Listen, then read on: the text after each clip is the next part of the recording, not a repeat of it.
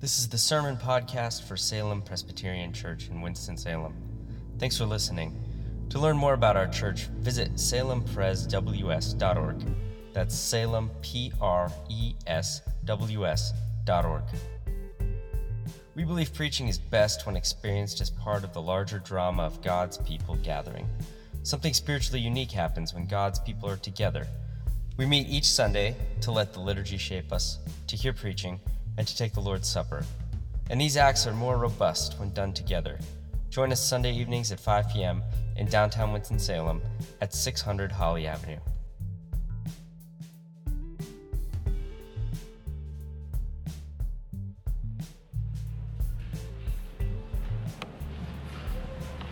Again, the passage is Luke five thirty-three through six eleven. Please stand if you're able for the reading of God's word. And they said to him, "The disciples of John fast often and offer prayers, and so do the disciples of the Pharisees, but yours eat and drink." And Jesus said to them, "Can you make wedding guests fast while the bridegroom is with them? The days will come when the bridegroom is taken away from them, and then they will fast in those days." He also told them a parable. "No one tears a piece from a new garment and puts it on an old garment. If he does, it will tear the new, and the piece from the new will not match the old. And no one puts new wine into old wineskins. If he does, the new wine will burst the skins, and it will be spilled, and the skins will be destroyed. But new wine must be put into fresh wineskins. And no one, after drinking old wine, desires new, for he says, 'The old is good.'" On a Sabbath, while he was going through the grain fields, his disciples plucked and ate some heads of grain, rubbing them in their hands. But some of the Pharisees said, "Why are you doing what is not lawful to do on the Sabbath?"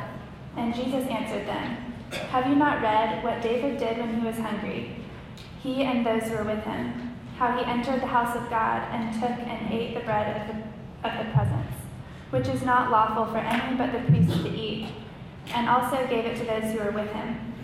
Then he said to them, 'The Son of Man is Lord of the Sabbath.'"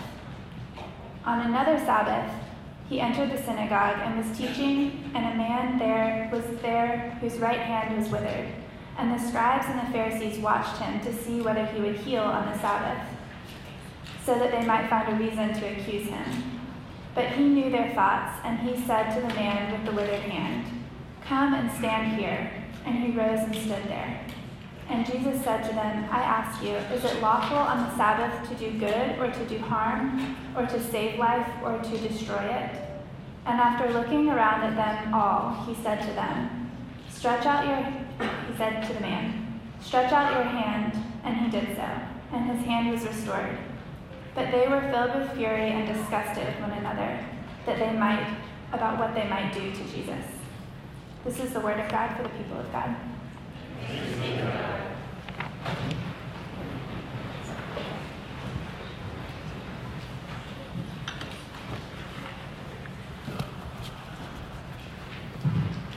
Well, good evening. Uh, my name is Ben Milner. I'm one of the pastors here, and we're looking at the Gospel of Luke, and we continue to ask the question, um, what does the Gospel of Luke say about the kingdom of God? And in this particular passage, um, I think we see that uh, the kingdom of God is a place of feasting and of joy and jubilation. We saw a couple of weeks ago that when Jesus gave his first uh, sermon, his inaugural address, if you will, in the uh, synagogue of Nazareth, his hometown, he talked about the year of Jubilee. And he said, that's the model for my ministry, is this fiftieth year in the Jewish calendar where all debts were forgiven, the land was restored to the original owners, slaves were set free, and Jesus said, that's a picture of what my kingdom is going to be like on earth. So throughout the Gospel of Luke, you keep seeing that idea repeated. And um, in this particular passage, we see uh, one example of great jubilation, which is uh, a wedding feast. Um, in verse thirty-four, Jesus compares his ministry to the ministry of a, of a wedding feast. He says, "Can you make wedding guests fast while the bridegroom is with them?" They're having an argument about whether uh, his disciples are fasting or not. And he says, uh, the reason we don't have to fast is because I am essentially, I am the bridegroom. And I'm here enjoying my wedding feast with my bride, which is uh, his people. He's come to gather his people as a groom has come to uh, get his bride. And so think about your experience with wedding feasts, um, with the, maybe the, think of uh, the best wedding reception, uh, rehearsal dinner combo weekend you've ever been to. Um, you know, think about the setting where it was and the people that were there and the food that was there, the drinks, uh, the dancing, the music. And if you take that, uh, what you have in your mind right now, and you multiply that by seven, that is a that is what they would have experienced in Jesus' day as a wedding feast, because it was a seven-day event, oftentimes, and the entire you know school was out the whole week, and um, there was it was the whole village was on holiday, and everyone was involved. There weren't invitations; everyone in the village just came, um, and you can read about what they did exactly, but. You know, it would have been days and days of the richest food they had, the finest wine they had. Uh, all the best musicians would have gotten together and played. There would have been dancing. Uh, it was this huge celebration. And so that is what Jesus says is a picture of his ministry. Is a minute where he is the bridegroom and he's come to eat and drink with his people and dance and sing. And, um, and the people in this passage hate it. It's kind of hard to believe that that a person would hate uh, someone who's come and saying they're the bridegroom and that they've brought this wedding feast. But look at the way the whole passage ends because of what he does on the Sabbath day, which is to bring joy into this man's life by healing his hand. It says in verse eleven, the scribes and Pharisees, those are the religious leaders. Those are the uh, religious professionals of the day, people like me and people like Austin, um, paid professionals. They were filled with fury, and they discussed with one another what they might do to Jesus, not for Jesus. They weren't going to throw him a party. They were, they were planning what to do to Jesus. In other words, they were planning, already planning how they might hurt him, how they might take him out uh, because of this ministry of Jubilee. And Jesus said that what he had come to do uh, basically just blew up. You know, just it, it, their their preconceptions just exploded about what God was like, what the Messiah was like. And so he compares it to new wine in verse thirty-seven, put in an old wineskin. And so the new wine would be Jesus, uh, and the old wineskin would be their old views of what God was like, of what piety, what devotion was like. And Jesus says that if you put new wine in an old wineskin, what's going to happen to the old wineskin? It's going to blow up. That's what he's saying that he's come to do. So I want to look at those two things, the first, the wedding feast idea and uh, the way he embodies the bridegroom. And then second, the way that that just explodes your categories for what religion is, what God is like, um, what we are like. So those two things. And first of all, the wedding festivals. Uh, in, the, in the beginning of the passage, the religious gatekeepers are already becoming more skeptical of Jesus. We saw that when Austin preached a few weeks ago. It got stronger last week with the paralytic story. And so the religious leaders are becoming more and more skeptical of this guy who they've come to check out. And they ask, um, in verse thirty-three, the disciples of John fast and pray, as well as the Pharisees, but yours eat and drink. So they're making a contrast between the two great religious leaders of the day. If you read uh, even secular sources that are not in the Bible, John the Baptist was a really big deal in Jesus' day. He was he was far more famous than Jesus was in his day. Um, he was known about outside of Judaism, and he was revered by all. He was um, he was very ascetic. In other words, he didn't uh, he he was had a lot of self-control over his body, what he ate and drank. No alcohol. He was always fasting. He lived in the desert. He called people to repentance. He was a, a righteous and just man. He was martyred for his uh, commitment to integrity and justice. And they are comparing John the Baptist to what Jesus is doing, and they're saying that what Jesus is doing is like what you would see like in the movie Animal House or a really bad fraternity party. If you've seen that movie, like John Belushi character, you know, Bluto, they see Jesus as that kind of figure. So picture that person in your head, uh, and that's the way they see Jesus. In the last chapter, Luke five twenty-nine, it said that Levi, who was a tax collector, so one of the worst folks in town, like a drug dealer, Um, he made a great feast in his house for Jesus, and he brought all of the biggest party animals in Capernaum, and he gave Jesus this huge feast with his disciples. And that's the kind of thing that the religious leaders are saying, that doesn't compute for us. That's not the way we see piety and devotion to God uh, and faith. In fact, he was so festive that, uh, I love this, his enemies called him a glutton and a drunkard. It says in Luke seven thirty-three, we're going to get to that in a few weeks, um, Jesus is, is mocking them. And he says, I have come to you eating and drinking, and you say to me, look at him, a glutton and a drunkard, a friend of tax collectors and sinners. I mean, think about that. Um, people accuse Jesus of a lot of things. They accused him of, of being a blasphemer because he claimed to be God. Uh, they accused him of being a deceiver because he was drawing all the people to himself. Uh, they accused him of insanity. His own family went out to take him away because they were saying he's out of his mind. So a lot of accusations were leveled against Jesus, but this is my favorite by far, that Jesus was accused of being a, a glutton. In other words, he ate way too much, and a drunkard. He drank way too much. One scholar said that if you read the Gospels, Jesus is either eating somewhere, or he's going away from a feast, or he's going to a feast. But he's always in some way moving around uh, meals and uh, and parties even. The way we describe it would be parties, I think. And it's um, it's just a striking contrast to the way Christians are portrayed. Um, someone like Ned Flanders uh, in The Simpsons. People who are very, uh, very serious. We're very safe. We're very secure. Um, not too much fun, not too much excitement, but very nice, um, comfortable, uh, not drinking too much, at ease, a patient, better driver, a safer car, baby smiling in the back seat. That's from a Radiohead song. Um, a, a description of someone who's just kind of uh, sedentary. That's the way. Not too much uh, excitement is the way people think of Christians. One American humorist, um, H. L. Mencken is his name, who was not a fan of Christianity. He defined Puritanism as the haunting fear that someone somewhere might be happy. The haunting fear that someone somewhere might be happy. And I think a lot of people think that that's what Christians are. We're like, where's the happy person? Let's squash that happiness.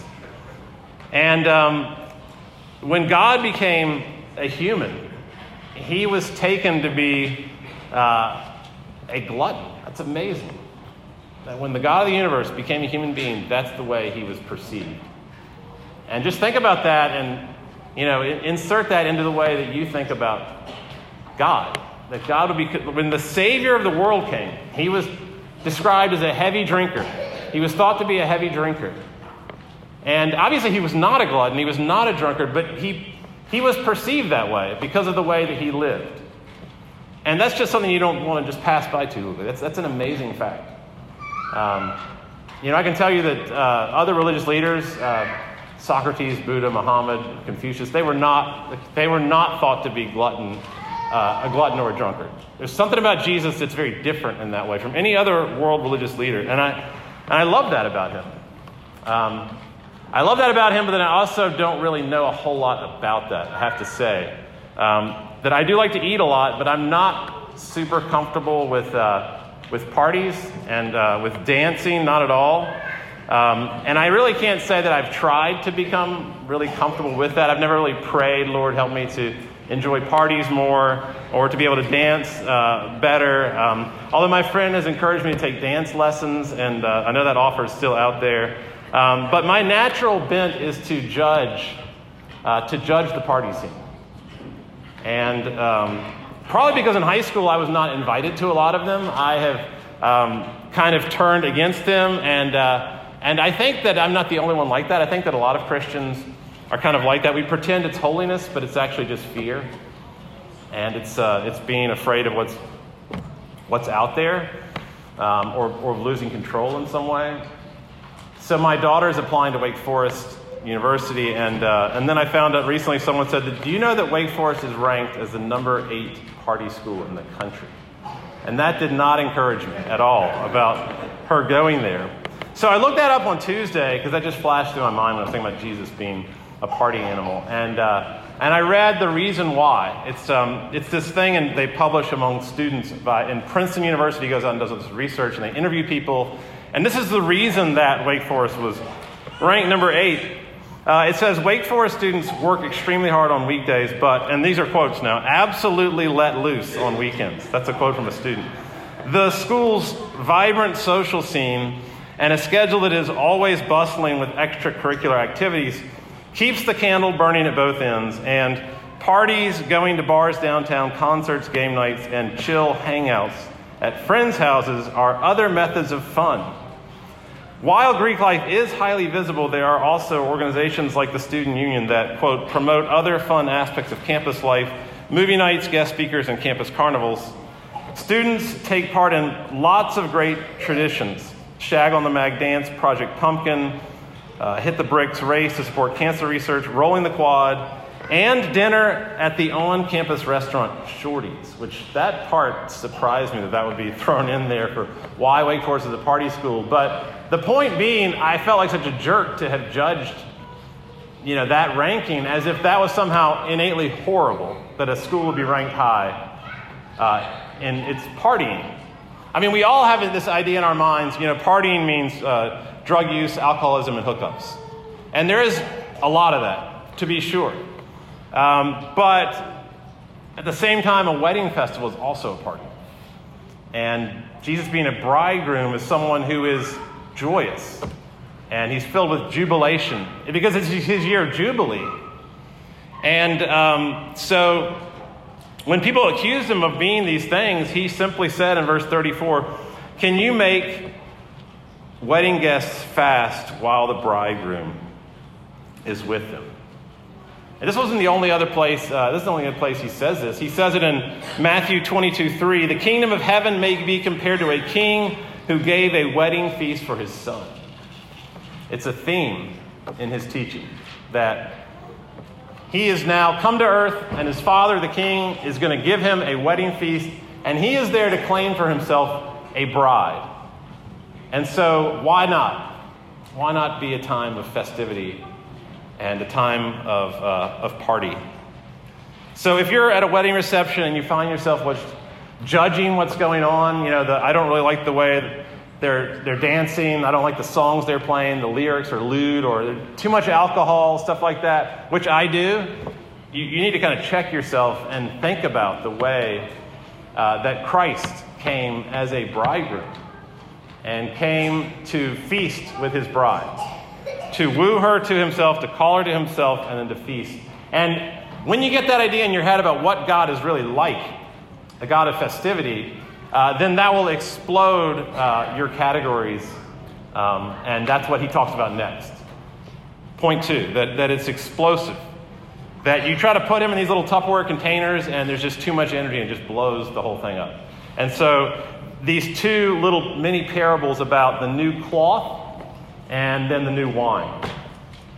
Verse thirty-six, "No one tears a piece from a new garment and puts it on an old garment. If he does, he will tear the new, and the piece from the new will not match the old." I have no idea what that's about, so I had to read about it. And apparently new cloth is unshrunk. So it A, a new piece of cloth is uh, has not shrunk yet, but when you wash it, it shrinks. Okay, so um, if you use a piece of unshrunk cloth to patch your jeans, which nobody does anymore because you can actually buy them when they're torn, so nobody nobody has any experience with this. But if you wash your jeans with a patch that is new fabric, uh, that piece will shrink, the other will not shrink, and it will tear it. That's what he's talking about here. And so what he is saying is, um, you cannot patch me into your life. That I am not going to serve as a little piece of fabric that will take care of a little problem in your life. That I am way too expansive for that. I have way too much energy, uh, way too alive, way too dynamic for that. You cannot keep your old ways and then just add in a little sprinkle of Jesus. That's not the way that uh, you can integrate him into your life. A lot of us come to him thinking we can do that, and maybe even right now you're you're relating to him as a patch, but uh, he will rip a hole in your life. Because you can't you can't be in a relationship with God incarnate, the bridegroom, to help you be less lonely, or to give you mental health, or to help raise your kids, or whatever it is to bring stability into your life. That cannot be the basis of that relationship, because uh, he is not there to give you a little something, but to give you himself, to take over your life, to live in you. So imagine yourself as a living house. This is a, a parable that I read. God comes in to rebuild your house, or at least that's what you think. At first, you understand what he's doing, fixing the drains, stopping up a few leaks in the roof, and you needed those things. Uh, you knew that those things needed doing, but then he starts knocking the house about in a way that hurts and makes no sense. What on earth is he up to? Well, he's building quite a different house from the one you thought of. He's throwing out a whole new wing here and putting on an extra floor there, and he's running up towers, and he's building courtyards, and you thought you were being made into a decent little cottage, but he is building a palace and intends to come and live in it himself. So that is the grandeur of the vision that Jesus has for your life. If you put your faith in him, if you let him come into you, um, he can't patch you up, but he will he will explode into your life. And he will bring into your life this hospitality that we've been talking about, this festivity, this energy for welcome, this refusal to reject. That will that will be brought into your life. And you might try to hold it down or squelch it, but it's going to be there. And so why not just let it out? Uh, his own feasting, uh, his own welcome to other people. I just saw the movie Little Women, and there's a beautiful scene at Christmas, several scenes at Christmas, but there's one scene at Christmas where the March girls, four daughters, are sitting down for this huge Christmas feast, um, best day of the year, best morning of the year, they're about to eat it, and their mom comes in from visiting their neighbor, uh, and the, the neighbor's a widow and has little tiny children, and uh, the neighbor's very, very poor, and the mom says, we need to take our, our feast and and have it there. And you can see the disappointment in the children when she says that. But then they all go over there, and they bring joy and life into that little home. And I see that as a picture of the the way that, that Christ uh, comes into your life and then moves out, always moving out. Um, you cannot keep him locked up inside the four walls of your house. As much as those March girls wanted that, and as much as we yearn for that, and in some ways, you know, there has to be boundaries, but Um, but there's so much energy in him and you, if you know him, to bring in others. And uh, certainly we cannot bottle him up inside of a, of a church uh, and make this a place of friends, like a, a little friend group. That's not what the church can ever be. The church is always primarily existing for those who are not here. I mean, we do exist for each other as well. That's very important. But what are we really here for? We're here to call in those, to welcome in those, like Jesus, like the bridegroom. And so he says uh, in verse thirty-seven, the new wine will burst the skins. It's too big um, to hold it in. It's got too much energy. And when you put uh, new wine in an old dried up leather wineskin, and you can Google that and take a look at what it looks like. It's like a backpack that's leather, uh, about this big. And so if it gets old and is, is, doesn't move anymore, if you put new wine inside of that, it just the new wine it makes it explode because there's too much energy in there. And I had an experience with this in a different way with a yard cart. So it was a, we had a Christmas party, and, and we had a bonfire. And after the bonfire was out, I decided the next morning to put the ashes of the bonfire very naturally and rationally into my plastic yard cart.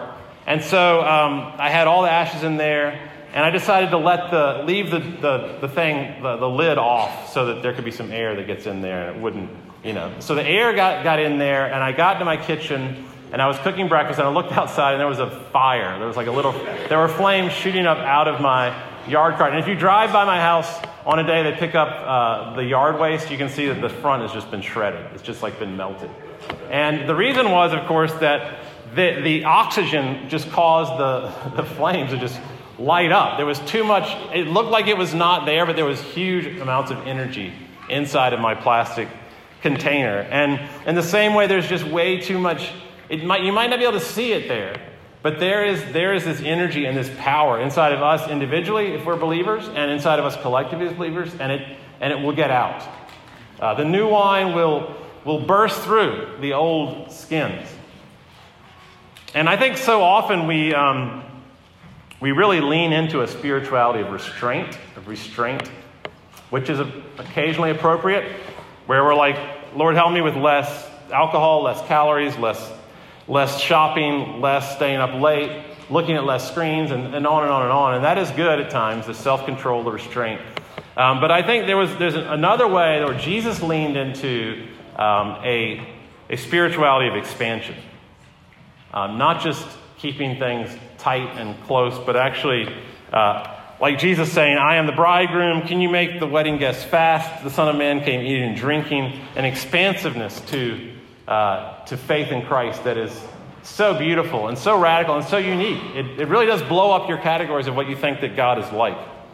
Uh, the Pharisees thought of the Sabbath as a time mostly of restraint and what you can't do. And so they're always nitpicking throughout all the Gospels. They're, they're nitpicking Jesus about what you cannot do, what he is doing on the Sabbath. The Sabbath is the seventh day, the day of rest, the day of worship. And in verse two, it says that uh, the Pharisees asked Jesus, why are you picking grain on the Sabbath? And then they asked, why are you healing this man on the Sabbath? Why are you doing this on the Sabbath? And again and again and again, there it's this idea of like restraint. And don't do this, don't do this. And his response is to kind of, again, to blow up the idea they had of what Sabbath is. And so he claims uh, in verse five, I am the Lord of the Sabbath, which that in itself is a shocking claim to divinity, that uh, he alone gets to determine what the Sabbath is really about. I mean, he, he's saying that to religious leaders. He's saying, I invented the Sabbath, and I'm telling you what it's for. And he says, the the the... The Sabbath was not made as a, as a taskmaster for humans, but the Sabbath was made for joy for humans. The Sabbath was not made um, to be some kind of series of rules and regulations that you can't do these things to hem us in. It was made to increase our joy. Uh, he says man was not made for the Sabbath, but the Sabbath for man. As the Lord of the Sabbath. And I love how he gets angry here. It doesn't actually show up in the Gospel of Luke, but if you read the Gospel of Mark, same story. In Mark three five, Jesus looked around at them with anger, grieved at their hardness of heart. This is when they're saying you can't heal the man. And uh, they're in the Sabbath, synagogue. There's the guy with the withered hand. He's there. They're seeing if he's going to heal him because they want to trap him. And uh, he knows what they're thinking, and he becomes angry. He looked around at them with anger, grieved at the hardness of their heart. And in verse nine, there's there's a this is kind of sarcastic. This is a snarky comment where he says, "Is it lawful on the Sabbath to do good or to do harm, to save life or destroy it?" And there's there's some of that uh, anger in that statement. Because the answer should be so obvious. This Sabbath is not made as a time to hold people down, but to heal them. This is part of my wedding feast ministry. And so he says in verse ten, stretch out your hand, and he did so, and it was restored. So the bridegroom comes into a world that is dreary and lonely, and gloomy and sad. And he fills it with his with color, if you will. Fills it up with color, a black and white world. You might have seen this terrible movie, Pleasantville. I hope you haven't seen that movie. But if you have seen the movie Pleasantville, it's an awful movie. But there is one cool concept in it, which is that it's like set in this Leave It to Beaver kind of Midwestern town of the fifties. And everything's black and white. And uh, everything's kind of conformist, you know, the, the awful fifties, the Eisenhower years. Um And then when people start to do things that are uh, really outside the box, which is always sexual in the movie for some reason, it's like ridiculous. But when they do something kind of outside the box, then they turn color. Then, they're, then they they become fully, you know, in color. And uh, it's a, it's a terrible movie, but it's a, it's a beautiful idea of people suddenly, uh, when they do something creative or innovative in the best sense, uh, they become uh, fully color. And that's what Jesus came to do, uh, to, to bring um, color into a world that is black and white. And it says in Matthew eight eleven that, that in the last day, when he comes again, there will be a great feast, and, and all the black and white will be gone. He says, many will come from the east and the west and recline at table with Abraham, Isaac, and Jacob in the kingdom of heaven. And reclining at a table was the posture of a great wedding feast. So that's his metaphor to the very end. In fact, when he served the Lord's Supper, uh, for the first time, when he served it to his disciples, he says, I tell you, I will not drink again of the fruit of this vine until that day when I drink it new with you in my Father's kingdom. Again, referring to uh, this ministry of, of the wedding feast.